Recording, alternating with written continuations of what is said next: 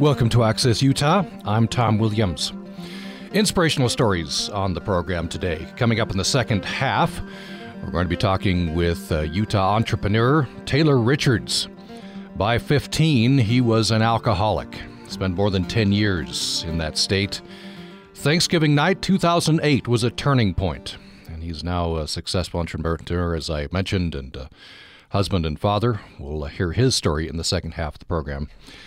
First half, very inspirational uh, project, the Anything Can Be project, and a new book called True Heroes. This is what photographer Justin Diaz, or Jonathan Diaz rather, uh, said. I've always been fascinated by the power and poignancy of a child's imagination. Children are not afraid to dream big. They believe anything is possible. They're innocent, and with this innocence comes dreams and honest aspirations that, from the view of an outsider, might seem impossible. However, through the eyes of a child, such dreams absolutely are obtainable. Jonathan Diaz uh, had a great idea. He would uh, um, give a chance to 21 pediatric cancer patients uh, to have a professional photo shoot to actually make visual their dreams. And then he commissioned from some best selling authors uh, stories based on, uh, on those dreams.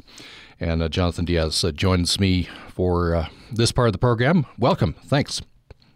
Yeah, thank you. so tell me you write in your introduction uh, that uh, this was a response, and I'll just quote you. Late 2013, I realized I was not satisfied where my photography career was was headed. Tell me about that. Yeah, um, you know, I was doing uh, the typical family portraiture and senior portraiture and weddings and that sort of thing, and and I I really got into photography to tell stories, to tell interesting um, incredible stories, and and so I, I wanted to start focusing more on doing that, and and that's kind of where this project started. And uh, how, how did you come up with the idea of um, depicting children's dreams? I guess, as you say in your introduction, you've always been fascinated by this. Yeah, um, well, ever since I started, well, even when I was a kid, um, I was a huge daydreamer. I would constantly think about uh, you know, I'd visualize myself as a superhero or, um, you know, that type of thing. And I and I was fascinated with comic books. I was fascinated with movies and television, and and I just loved being able to kind of take myself um, to different places. And so, um, and then when I when I had my own kids, my own children uh, had vivid imaginations, and I and I loved watching them play. And I always wondered, you know, what are they thinking about when they're you know they've got their little army men or their little superhero guys you know what's what's in their mind? And i was really interested in kind of exploring that. And so um, so with my own kids I, I started doing these images of them dreaming um, and imagining.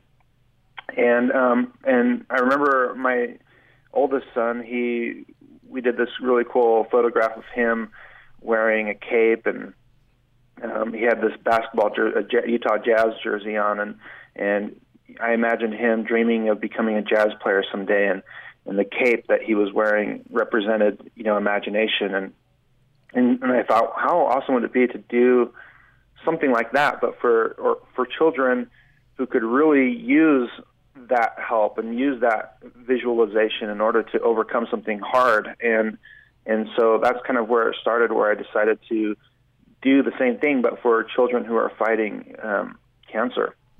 So uh, yeah, this pulls your heartstrings, doesn't it? Children fighting cancer. That's you know they still dream, obviously, but it's uh, I don't know. There's sense of reality there. It's maybe harder to dream, or, or is that the case? They they still dream.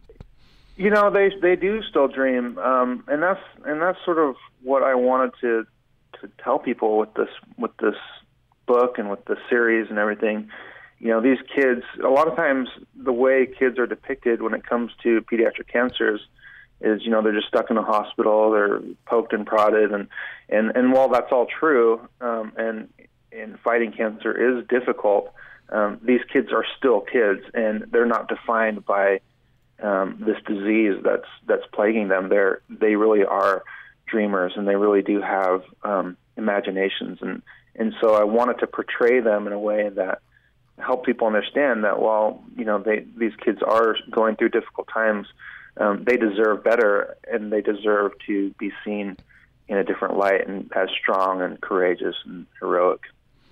Uh, so, uh, 21 uh, children, and you gave each yeah. one a, a, professional photo shoot depicting their their dreams. Yes, um, yeah, we, yeah. I just I wanted to help them visualize. I think there's something very powerful about being able to visualize your um, where you ought to be. Um, you know, and it's and I think it's um, it's, it's just a powerful way to if I, if I can help them see themselves in their dream, whatever that dream is, um, my hope is that they'll be able to take that and and see themselves outside of cancer, see themselves beating cancer, and then see themselves and being able to visualize themselves accomplishing whatever goals they have in their life. And and so that's that's really my hope. And I think that uh, photography is very, a very powerful medium to to help people visualize um, who they who they can be. And I think I think even for adults, it's hard to sometimes. You know, we get stuck in in ruts, we get stuck in dead end jobs, we get stuck in addiction, we get stuck in all these different things, and and being able to visualize ourselves as heroes, as heroes of our own story, I think that's a very powerful message. Uh, yeah, a powerful message for us all. Um, uh, you also went out and uh, commissioned some uh, some pretty famous authors, uh, a lot of these yeah. Utah connection, to, to write some stories based on these dreams. Yes. Yeah. Um, so I, you know, still photography in my mind is is is an interesting form of art. It's it's it's uh, you have to tell an entire story within you know a single frame, and and so I, I love. I think that's one of the reasons I'm drawn to it. And I and I thought, well, okay, what could I what could I do that would be a companion to still photography? And I thought um, short stories would be perfect because I, I'm a fan of short stories. I've read a lot of different short stories in my life, and and and I think it takes a very creative mind and a very um, good storyteller to flesh out an entire story within you know five or six pages. And so um, I thought that would be perfect as a companion to the images. And so I just I started reaching out to um, authors, and and it took a while, but we finally were able to um, get some incredible authors. Every single one of our authors are just incredible. Every story is beautiful, and um, and they wrote these amazing short stories about the kids and their dreams. And I, and I don't think that that's something that's really ever been done, where an author takes real kids and writes stories about real kids and their dreams, and and so it's, it, it, it turned out to be a really incredible book. By the way, coming up in a few minutes, uh, we're going to be at uh, we have a recorded conversation with uh, Peggy Eddleman, who wrote uh, Lynn and the Speeding Trains about uh, Lynn, one of the uh, beautiful children yes. in this book. I want to talk about uh, the, your, the first story here. This is a well-known author, Shannon Hale. Uh, she wrote Lily's story, and I'm just reading from the book here. Lily is the only known person to born with Ewing sarcoma and survive. She had zero percent chance of surviving, and yeah. yet, yet, she did. It's interesting to me. Shannon Hale, uh, her story is about a warrior princess imprisoned in a tower by goblins who shave the princess' head so she can't escape, a la Rapunzel. This, I guess, this is a nod to a reality that the, that the kids go through. Of course, uh, losing yes, their hair. Yes. Uh, so tell me about Lily. Yeah, Lily's story um, is really incredible. Her, so she was born with Ewing sarcoma.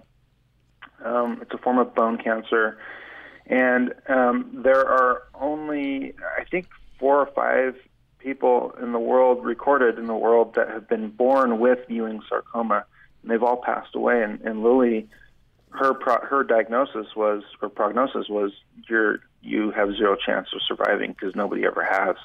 And and Ewing sarcoma, just in general, is a, a very nasty form of cancer.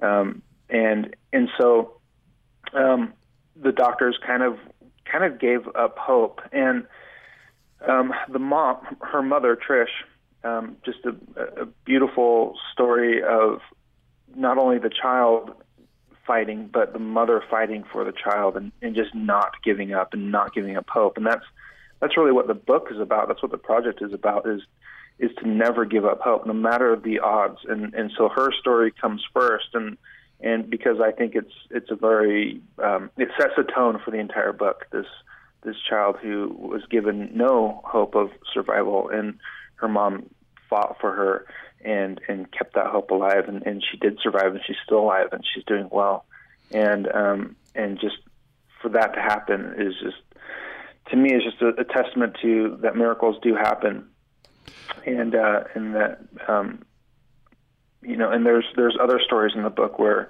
kids haven't survived, and and it's okay. How do you find hope in that situation? And I think that there's there's there's a lot to be learned from this book. Um, there's a lot of different sides to every story, and so. Um, but Lily, Lily, and the re- we depicted her as a warrior princess because her mom describes her as such. Her mom says that Lily is a warrior princess, and so we wanted to we wanted to show her that way, and she has her her whole army behind her supporting her, and that's how it is with every child that's facing this disease. They have they have support, they have so much help, and I just think there's so many beautiful stories within each each child's story. As you mentioned, there there are some. Um some children featured in the book who who did not survive. Uh, that that has to be getting to know them, I suppose, and you know, having participated with them in this project, uh, that probably hits you hard. Yeah, it is. It is hard. Um, you know, I, I tell people all the time that um, I've probably cried more in the last two years than I have in my entire life, and that's that's a true statement. Um, there are a couple children that have passed away, and I think um, that's a reality um, of of this disease um, it, it is a it's a deadly disease. It, um, these kids are fighting for their lives, and while many of them do survive, um, they not all of them do, and and I think that's part of the hope with this project is that we do raise awareness for people so that people do realize that this is out there. Let's not hide our heads in the sand. Let's do something about it. These kids deserve uh, more funding. They deserve more uh, more help. And that's my hope is that I can open doors um, by just portraying these kids in a way that's accessible for people. You know, they can see them as strong and powerful, and then they can say, okay, now how can I help? And and that's really my hope with this project. Um, but it is difficult. Um, just you know, kind of coming. For example, um, it is something that we've talked about in my own family. I have I have four kids of my own, and my ten year old son, for example, he's a very sensitive kid, and and you know we talk about the project when he's around, and, and at first it was really hard for him. It was hard for him to kind of deal with the fact that um, you know uh, oh, no, um, Jordan passed away, and um, um, that there was another one, and I'm blanking on on his name now. But anyways, you know, he he kind of knew these kids, he knew their names, knew their stories, and then they they passed away, and that was really hard for him at first. And and so when we were able to talk with him about that, we were able to kind of discuss with him what that means and what cancer is, and and how there are doctors helping these kids, and there's there's organizations that help these kids as well, and and then there is this hope and and he was able to kind of come come to grips with that, and then um, and then he was able to um, make it his goal now and his own dream to be a doctor that cures cancer someday. So so now you know we turned something that was difficult for him to kind of grasp and turned it into something that now he has a passion for and wants to be part of as he grows up. Mm, that's wonderful. Uh, tell me, you mentioned Jordan. Uh, uh, tell me about Jordan. Uh, reading here, it's even these are these are tough things. Uh, I guess her father passed away before she even was diagnosed. Yeah, her yeah her father passed away three weeks prior to her passing, or excuse me, prior to her diagnosis, and uh, she and so that was. I mean, you can only imagine how that was on their whole family. And then she was diagnosed with with this uh, horrible disease, and um, she fought it for nine months and then passed away. We shot her images um, two months, or excuse me, two weeks, two or three weeks before she passed away, and she was home on hospice. Um, the nurses were there. Um, her fa- her whole family was there, um, supporting her, and you know she was uncomfortable. Uh, she, it was difficult, um, but she wanted to be part of this project. she she wanted to be Alice from Alice in Wonderland. She wanted to. I think I, I've thought back on her story a lot, and and I think that she really wanted to um, go to a different place. She wanted to be somewhere else. She wanted to imagine herself in a better place, and and I think that's the power of the stories, the imagery. It helps us imagine and, and put ourselves in a better place, and, and that's what she wanted. And and so, despite the fact that she was in pain, despite the fact that she was uncomfortable, um, she fought through it. She put on her Alice in Wonderland dress, even though it took her a half hour to do that.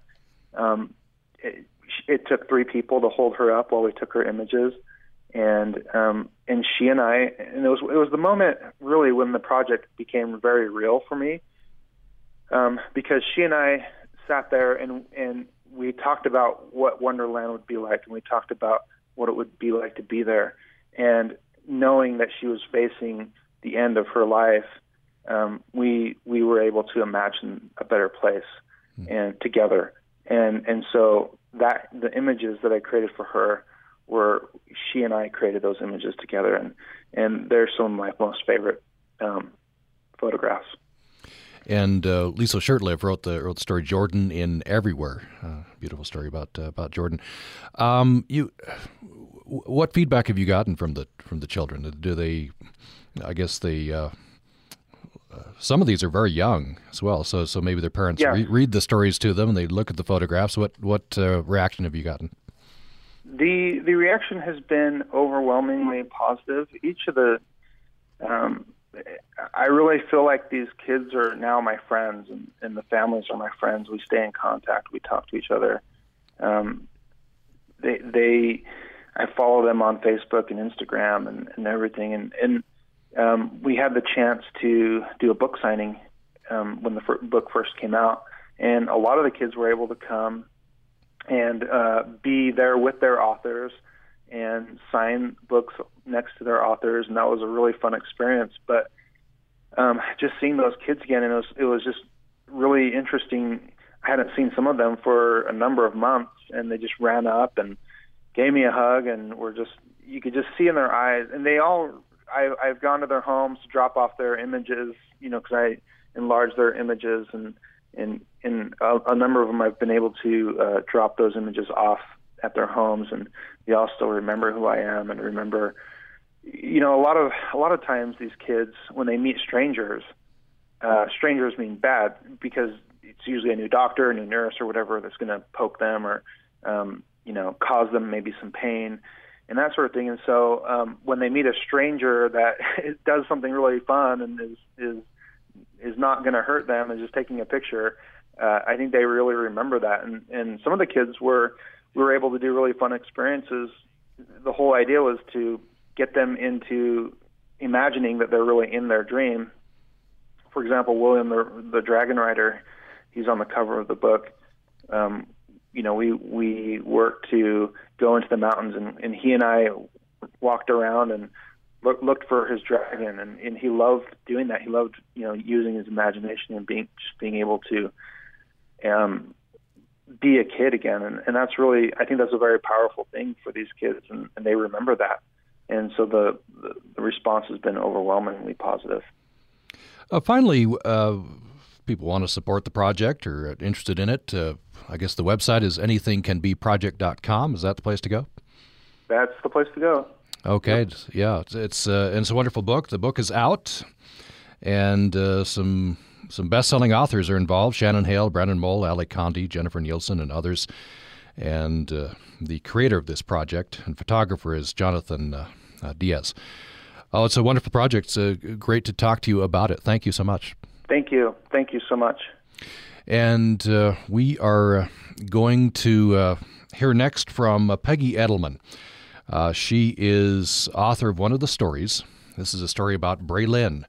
And uh, if you go to the, the website and uh, pick up the book, you can see a beautiful picture here of Braylin. I think she was uh, four years old at the time of the shoot. Uh, Peggy Eddleman is author of Sky Jumpers, um, won several awards, and its sequel, The Forbidden Flats. She lives in Utah with her husband and three kids.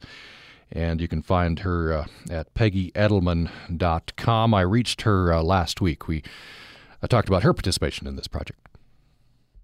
How did you come to be involved in this project? How did you? Uh, did, I guess they, they reached out to you. Did, did they have a specific little girl in mind? Did they have Braylon in mind for you? Um, at first, no. When I first met with them um, to hear about the project, we just uh, talked yes. generally about the project and about maybe what what kinds of things I write and those types of things. And then later on, they paired me up with Braylon, which was, I think, just a perfect pairing. She is such an adorable girl, and just from the start, when I saw that picture of her, because they had already finished her picture and it was already on their website, she just she had such a fierce determination about her and such a spunkiness and a big heart that just from the start I could tell that it was going to be a story that I was going to really enjoy writing. uh, of course, you write you've written Sky Jumpers and uh, and sequel. Right. Um, so I guess that that was the process. They the they briefed you on the whole project and then they paired you up. So Braylon's right. uh, pretty young. She was three at the time. Four. Four. Four. Four at the time, and she's five now. Five now, yeah. Uh, so all of these kids are pretty brave. It's uh, oh, I think this this particular you know cancer really really tugs at the heartstrings, but but especially so with kids. Oh, definitely. It's amazing that they go through so much and can still have such a hugely positive attitude about everything. They're pretty incredible people. How much time did were you able to spend with Berlin? Um, I got to email back and forth with her mom quite a bit mm-hmm. before I wrote the story and found out a lot more about her and what her likes are. So I could put a lot more of her personality and a lot of things that were really special to her into the story. And then I didn't actually meet her until after this the story after I was done writing and had already gone through the process. It was a little before the book came out. And so then I got to meet her then, and then I got to sign books with her at the launch party. And that was one of the funnest things that I have ever done. she was just, she was wonderful through that whole thing and so contagiously happy and made everybody else around her smile. And she just kept on going, signing your name and, and not even for an hour and a half straight. She just kept on signing her name over and over and kept on adding embellishments like a heart or a smiley face and was just radiating happiness to everyone around her. It was it was a lot of fun. Did she like the story you wrote? Yes. Mm-hmm. Yeah. Which I, I put a lot of action in it because I could tell just from her picture and the fact that she wanted to be a superhero that, that action was the way to go. Mm. And then I really just tried to put a lot into it that would make it a good read aloud for, you know, her parents to be able to read it to her, other kids who are her age would hear this story out loud. So it it was a fun story to write. It was difficult, more difficult than I thought it would be. Well, uh, how so? Um, I think when you're writing about an actual real person, it just it's a different process, and you want to be able to make it, you know, so special for that person. And it's not a regular character that you could, you know, do bad things to like you do in stories. You know, you get them in a lot of trouble, and then they have to find their way out.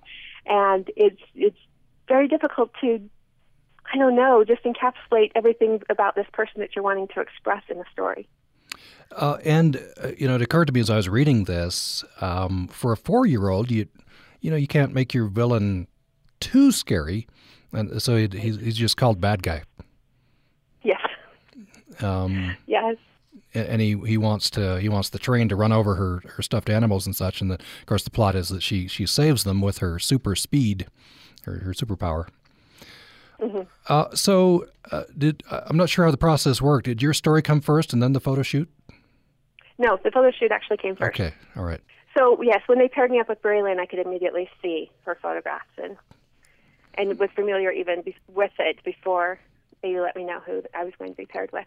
And we'll put this on our on our uh, website. Hopefully, here uh, she's uh, Braylon, uh, four years old. Uh, she's in the guise of say Superman with a cape, and she's holding her stuffed animals and and dolls, and she's saving them at, uh, from an onrushing train. It's it's, it's very impressive photography. Um, yeah. So I, I wondered, doing this type of type of thing, as you say, harder than uh, than maybe writing something like you know would ordinarily write Sky Jumpers or, or something else, because you're writing about a, a real person. Yes, and someone who has just overcome so much and is just you know overflowing with such personality, and so it, it's it's quite it's very humbling to take on that kind of a project mm-hmm. and to to try to do it that justice. What do you hope that this does for Braylin and perhaps others who will read the book? Um, to just bring about that sense of being able to accomplish, you know, incredible things. And obviously, you know, she does some things that you can't really accomplish in life, like being able to fly up or run at super speed and things like that.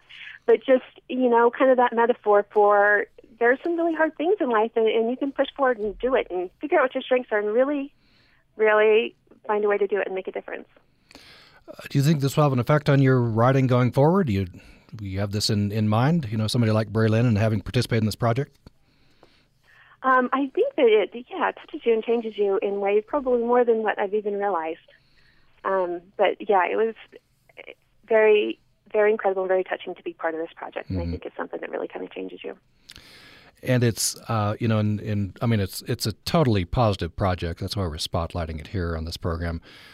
Uh, in a way, it's hard though. It's, uh, you know, it is to me, reading through the book and looking at the photographs. Wonderful things that they're doing very. But then you come back to these are these are sick kids. They're facing you know some really hard things. Yes, I think they're pretty inspirational to everybody that they're facing such hard things, harder than what most people have to face, and just doing it with such grace and and good attitudes and and strength. Being able to see such strength from a little kid, I think, is inspiring to everyone. Have you been able to read the other stories, see the other photographs? Most of them I have, yes. Mm-hmm. What what what do you think? Anything stand out? Um, I I got to read an early version of Liesl Shurtliff's, the um, Jordan in Wonderland, and um, Jordan actually passed away before she wrote her story, and that was just it was such a touching story to me. It was just one that I really enjoyed. Frank Cole's really stood out to me as well. It was a football player who used his prosthetic leg in the story to help score a touchdown, which I thought was was pretty brilliant, and I loved that he brought that out as a lighter way of doing it, but still acknowledging that that he does have that prosthetic. And I think there were just some incredible stories. Every one of them has been just amazing to read. Yeah, they're they're very touching. Uh, uh, wonderful project, and um, g- glad you were able to, to be a part of it, and I'm glad you were able to talk about it with, with us. Thank you so much. So am I. Thank you for having me. And we appreciate uh, Jonathan Diaz earlier in the program, and right there, Peggy Eddleman, who wrote one of the stories. Uh, wonderful project. True Heroes is the book. It's a treasure of modern day fairy tales written by best selling authors featuring uh, pediatric cancer patients. Uh, you can find out more information at anythingcanbeproject.com. And again, the book is True Heroes. We're going to hear another inspirational uh, story coming up following uh, the break. Um, we're going to hear from Taylor Richards his story. Utah man who uh, uh became an alcoholic at about age 15, spent uh, 10 years in addiction. He finally beat it. He's a recovering alcoholic and successful entrepreneur and uh, husband and father. We're going to hear his story following the break. Did you know that there are strategies that can help you to save money, even if you don't feel like you can put anything in the bank right now? Pre committing to your decision to save makes you more likely to carry it out. So, if you know you can put money aside in the future, set up an automatic savings plan that will go into effect a few months down the road. You can also encourage your children to save by opening a savings account for them. You can do this as soon as you have their social security numbers. And when your child is seven or eight, that is a good time to start teaching them about the value of money. Parents are the main resource children learn their spending habits from. This segment of Did You Know That has been brought to you by our members and the Emma Eccles Jones College of Education and Human Services, committed to mentoring tomorrow's educators, researchers, and clinicians, located on campuses in Logan and 26 other sites throughout Utah.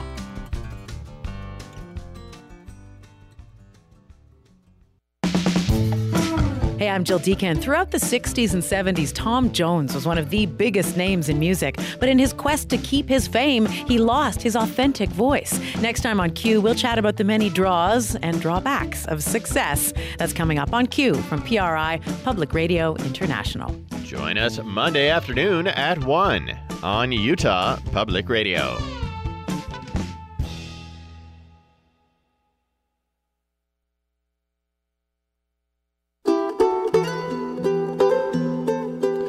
Thanks for listening to Access Utah. I'm Tom Williams. I'm quoting uh, Deseret News columnist uh, Jason F. Wright here. On Thanksgiving night 2008, Taylor Richards of Sandy sat in his dark car a few miles from his parents' home. He was exhausted, cold, 25 years old, and a raging alcoholic. He was also alone. This wrong kind of silent night was interrupted by a phone call from his brother Spencer. A few minutes later, they sat together in the front seat of his Subaru wagon and ate turkey and uh, stuffing on paper plates. Uh, we're going to hear this uh, gripping story of uh, Taylor Richards uh, from uh, Taylor Richards himself. Thanks for joining us. Hi, how are you? Good, good. Um, so I imagine that's still pretty uh, set in your mind that, that Thanksgiving night 2008. The quote here in, in the column is that uh, you need you need you need to do something, but getting and staying sober and happy seemed about as likely as building a space shuttle out of the few belongings you had in your car and then orbiting Earth. it's quite the striking image. Yeah, yeah. Basically, uh, yeah, as it sounds, just literally impossible. Couldn't really fathom it being a, a reality. So take me back to uh, your your teens. You uh, about the age of fifteen, you uh, discovered marijuana. That was the that was the start, I guess. Correct. Yeah. This was in Salt Lake City area, I believe. Uh, yeah, yeah, just in uh, Sandy. Um, actually, my first first time smoking was just down the street from from where I grew up, and uh, out of a soda pop can. Mm. So. Oh, really? Wow. Yep. Uh, so you were, I guess you were, you're part of a, a LDS family. I am. Yeah. Uh, so your parents, I guess, for a while, probably didn't know anything that was going on. No, no, and I'm the uh, oldest of six, and so yeah, I was the one that that broke them in, and um, yeah, they had never dealt with a teenager, let alone uh, myself, who was you know experimenting and partaking in the extracurricular activities yeah. of a teenager, if you will. Then you found alcohol. Uh-huh. Uh, when did you know? When did you have an inkling that perhaps this might be controlling you and you not controlling it? In other words, that you were an alcoholic. Um, pretty pretty early on. I was, think it was when I was 16, and I just, I remember uh, me and a few buddies sitting in a car for hours, uh, waiting for someone with an ID to purchase a, the alcohol for us, and then, um, you know, just doing crazy things, but that seemed logical at the time to find places to drink or, um, you know, different ways to get it. And I just remember thinking this is a bit, bit crazy, but not getting the alcohol was never, you know, an option. And so I remember just thinking, I think I'm, I think I'm one of those alcoholics that I've heard about. Um, and I guess it's a big way. It's a, it's a long journey from having that thought, oh, yeah, I might be an alcoholic, to actually, I guess, doing something about it, or maybe even wanting to do something about it. Yeah, yeah. I mean, for years I was, I was okay with the fact that I was an alcoholic. Um, in fact, I would admit it, you know, to, you know, friends and jobs that I was getting fired from, that I was an alcoholic, and I always remember the them being impressed that I was able to be so honest with them and open and uh all the time thinking to myself well yeah isn't it isn't it you know more than obvious being that I was always intoxicated and um that was always the center and focus of my of my social life and life in general but uh, yeah it wasn't for until I think the first treatment program that I wanted you know, to change. I was 20 years old, and uh, yeah. But even then, you know, it didn't take, and mm-hmm. it was a few after that, a few treatment programs after that, that I finally did the deal and gave AA and the 12 steps an actual a fighting a fighting chance. I guess that's the key. You actually have to really want it, don't you? Because you you were in a couple of treatment programs. I was reading the article that uh, where you know where you told them what they wanted to hear, so you get out of there. Yeah, yeah. Well, I was, uh, and that was um, when I was 16. I was sent to a an all boys school slash treatment program that I never I never wanted to be there.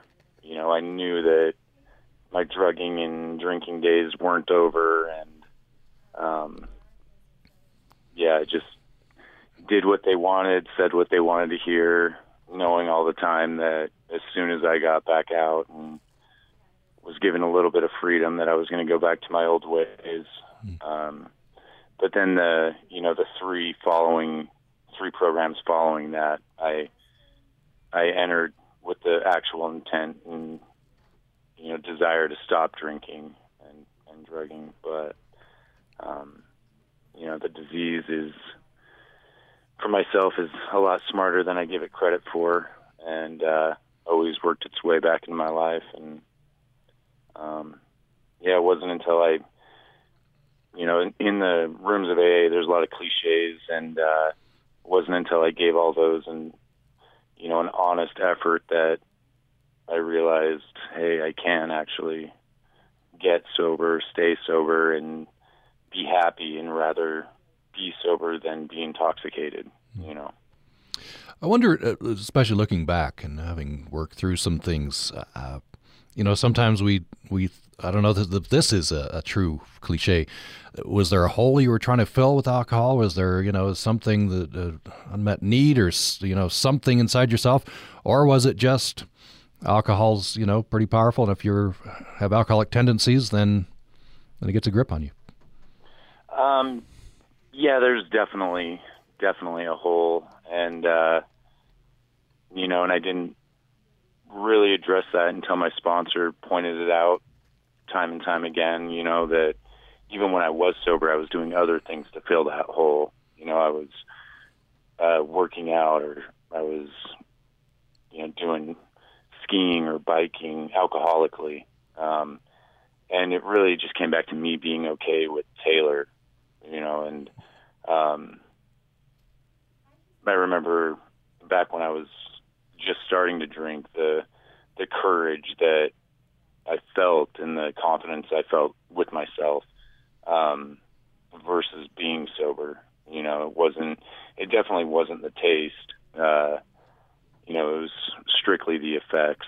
But uh, you know, after working the steps with my sponsor, I was finally okay with Taylor, and you know, proud of Taylor. You know, always there's obviously always room uh, room for improvement, and I'm not perfect by any means, but I'm I'm finally okay with Taylor, and that was you know the biggest step for me to finding just peace and serenity while I was sober and active in recovery.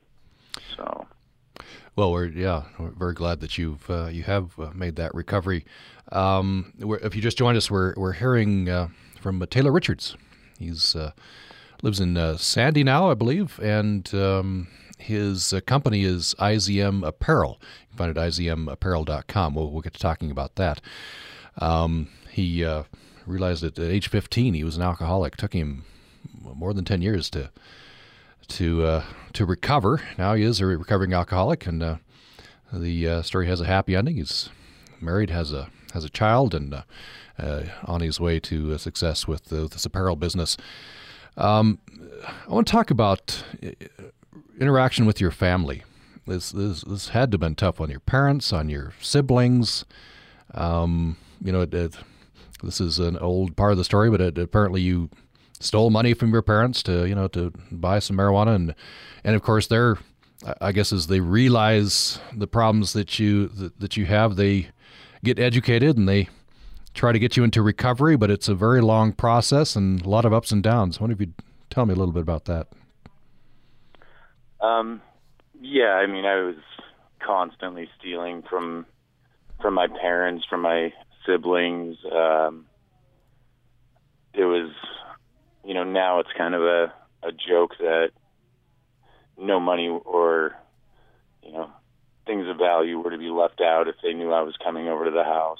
Uh, um, and with my parents, you know, you said getting me into treatment and whatnot. Um, a big part of, like we talked about earlier, just being ready and really wanting it. Um, I had to hit, as you, as they say, you know, rock bottom, and um, it is odd thinking back, hitting what I thought was my rock bottom, entering a treatment program with full intention to, you know, get and stay sober, um, but then it not taking 60 or 90 days later, relapsing and getting into my old ways. But uh, it wasn't until my parents really cut me off completely that, you know, it really accelerated my uh, my fall, you could say, um, to hitting my my actual rock bottom. Um, you know, they said don't don't even contact us by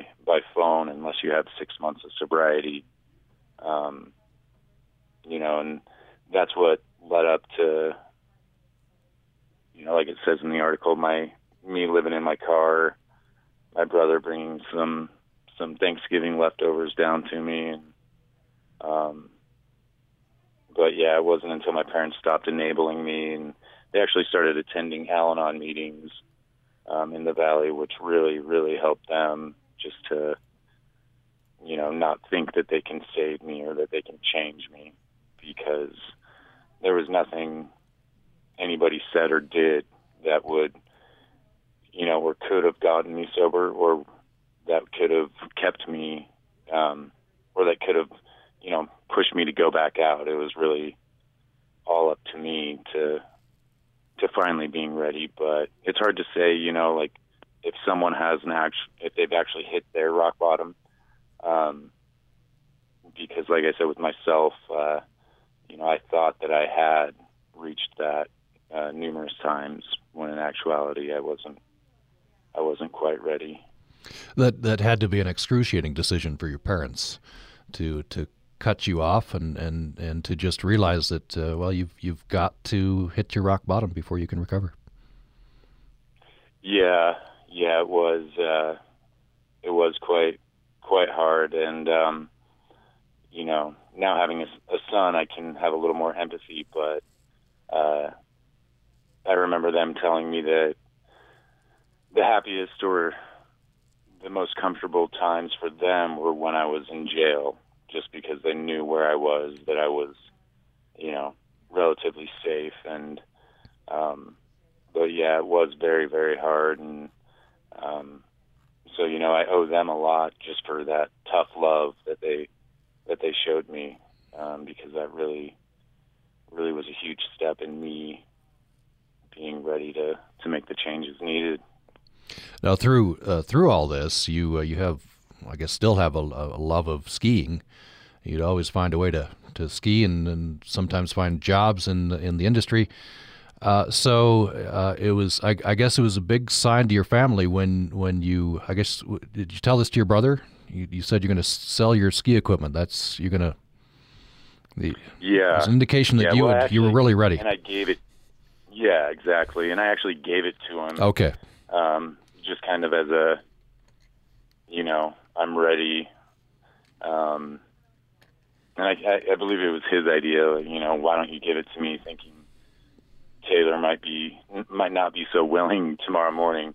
Um, but yeah, it was uh, a big sign to them that uh, I was ready because that's all I was doing at the time was, you know, living in my car, skiing every day, you know, drinking from the, literally the moment I would wake up to, you know, later that evening or early morning when I would pass out. So tell me about, uh, and you've been in treatment programs, but you just weren't ready yet. What, what was different now about that, that last treatment program that really this, this took? I guess you were ready. Yeah, I was. I was ready. Um, you know, I my last treatment program was a Renaissance Ranch, um, which is an inpatient uh, program. It's actually just out in Bluffdale, but uh, the inpatient factor was huge for me because uh, programs, you know, before that they would I would go home at night, come back the next day, and all that time in between was just Taylor up in Taylor's head, you know. Whereas at the ranch where it was residential and I stayed there, um, I was just safe, you know, from me, uh, which gave me time to clear my head and not have all the distractions of of the outside world. Um, you know, my disease basically just constantly giving me ideas or you know telling me that Taylor knows how to stay sober. I don't need AA or I don't need the 12 steps. And so, but yes, the biggest reason, the biggest um, step initially was me finally being being ready and willing um, to make the changes because it's basically, you know, I had to start a completely new life, um, and uh, you know, it worked. Then you, uh, at a certain point, I guess you you you know you're recovering, you're getting healthier. You remembered a, a woman you'd met. Uh, tell me about that. You reached reached out to her. Was it through social media? How'd you how'd you find your yeah, wife? Yeah, on uh, Facebook. On Facebook, yeah. And uh, yeah, Brenda. Um, we had dated. She came out uh, from Minnesota to visit a friend, um, a ski buddy of mine who comes out to Utah every winter for the ski season, and we had met. You know, hit it off. She moved back here the the following season. All the time, us being in contact and talking on the phone. We dated for about a year, and then she moved back to Minnesota. Um, I actually moved up to Alaska, and you know, she was just the one that got away. She was always on my mind. I was always comparing her to the girls that I was, you know, dating, and um, and actually the the girl I broke up with just before even having contact with Brenda, I told her about Brenda. You know, as, that I felt a certain way about a girl um, years ago, being you know nine nine or so years, um, and I just didn't feel that way about her. And uh, and so yeah, I looked her up, gave her my phone number. Um, she texted me few months later uh, saying that she was flying through Salt Lake, had a layover, wanted to grab lunch, and so that was about three weeks off, um, or about what was it, five weeks? Because after she texted me, we would talk for you know two to four hours on the phone every day, and she came out before the layover for a three day weekend, and you know it was all still there, and we both felt the same way, and she had actually um, been engaged out in Minnesota and uh, you know broke it off, uh, having the same feelings about me and um, so yeah, and then she moved out here about uh, it was about a month after her her layover, and yeah. Um, and a few years later. yeah, now you have a, a beautiful uh, son. Uh, named him Grayson, I think. Uh, uh, Correct. Yeah. What uh, what advice do you have for people who are still struggling with their alcoholism or or addictions? You're a you, you know you're a success story. You're you you're recovering. What what advice do you have? Um, just that this the twelve steps do work. You know that, in my opinion, um, and what I've experienced is that the twelve steps are truly inspired. That you know, being from where I was and how impossible it was to you know for me to stay sober, um, for it to happen, it's still surreal for me. You know, daily, and uh, that the twelve steps do work, and that the AA fellowship, for me at least, was the only way that I could get sober, and that the only way that I've been able to stay sober. Um, but This- it, it does take, you know, it took me giving it an actual honest effort. Mhm. Um, you know, in, in the big book it says, "Rarely have we seen a person fail who has thoroughly followed followed these steps." And my sponsor used to tell me that, um, and who knows if it's actual fact, but that uh, Dr. Bob, who one of the authors of of the big book, if he could have changed anything um, in it, it would have been to change that to never have we seen a person fail um, who has thoroughly followed this our path. Um, and I truly believe that. You know, I um, being active in AA and um, I actually work out at Renaissance Ranch. I've I've yet to see somebody who has honestly worked the 12 steps, you know, with a sponsor, um, attended regular meetings, uh, just been anyone that's been active in AA and its fellowship. Uh, you know, I've yet to see somebody fail. Um, I have plenty of good friends that have had years of sobriety that have gone out, uh, and then it just comes back to, you know, either stopped going to meetings or they thought they could handle situations that that they couldn't, or they stopped, you know, being in contact with their sponsor. But it always goes back to they weren't doing, you know, they weren't doing something Mm-hmm. in their program. So, but that it is possible, but it does take a an honest effort. Well, we've uh, reached the end of our time. Just want to mention here, but put in a plug for your your company. You've uh, it's called izmapparel.com. That's the website anyway, um, which uh, presents some quoting from the website: attractive yet functional clothing and clothing accessories for those that not only enjoy gravity sports but could not imagine life without them. So, good luck with your with your company. Um, and and congratulations on on your sobriety. It's a, it's an inspirational story. Thank you so much for telling it to us. Oh, my pleasure. Thanks for having me. Taylor Richards has been our uh, guest on this part of the program, and uh, thanks so much for listening to Access Utah. We're going to be uh, talking with uh, Iranian American harpsichordist Mahan Esfahani on the program tomorrow. Uh, he is trying to modernize at least our idea of this ancient instrument, the harpsichord. In fact, you'll hear allusions tomorrow to hip hop.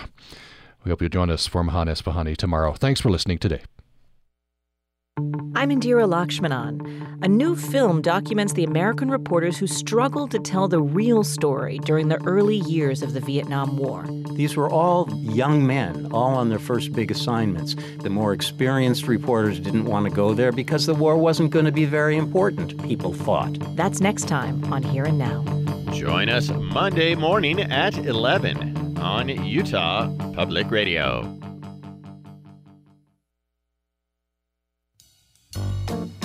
It's easy to help a child receive Christmas this year when you make a gift right now to Utah Public Radio. For every gift made to UPR by this Tuesday, the employees of Conservice in Logan will contribute to Cache County Sub for Santa to make Christmas possible for one child, up to 100 kids. 100 pledges mean 100 children will receive Christmas. Make your year end gift to UPR right now and help a child too. Just go to upr.org. Happy holidays.